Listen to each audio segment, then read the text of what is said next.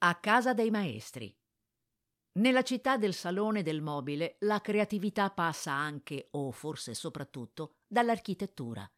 Le radici di uno stile di abitare tipicamente milanese si ritrovano nelle case museo e nelle fondazioni dedicate ai grandi maestri che hanno plasmato l'estetica urbana, come la Fondazione Achille Castiglioni, nata nel 2011 nello studio con vista sul Castello Sforzesco, dove l'architetto e designer ha lavorato per oltre 40 anni, realizzando oggetti iconici come la lampada a arco, la sedia a mezzadro o le posate per Alessi.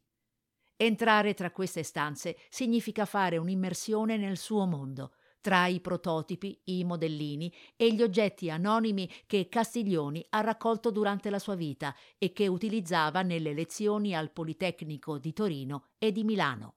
Per un'immersione nello stile di vita milanese del passato è imperdibile una visita a Palazzo Bagatti Valsecchi, la residenza ottocentesca incastonata nel quadrilatero della moda che i fratelli Fausto e Giuseppe trasformarono in uno scrigno neorinascimentale.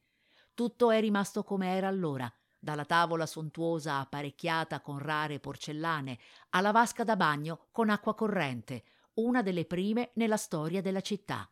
Un luogo incantato dove ritrovare quel gusto dell'abitare e quella cura nei riti della socialità che caratterizzò un'irripetibile stagione culturale milanese.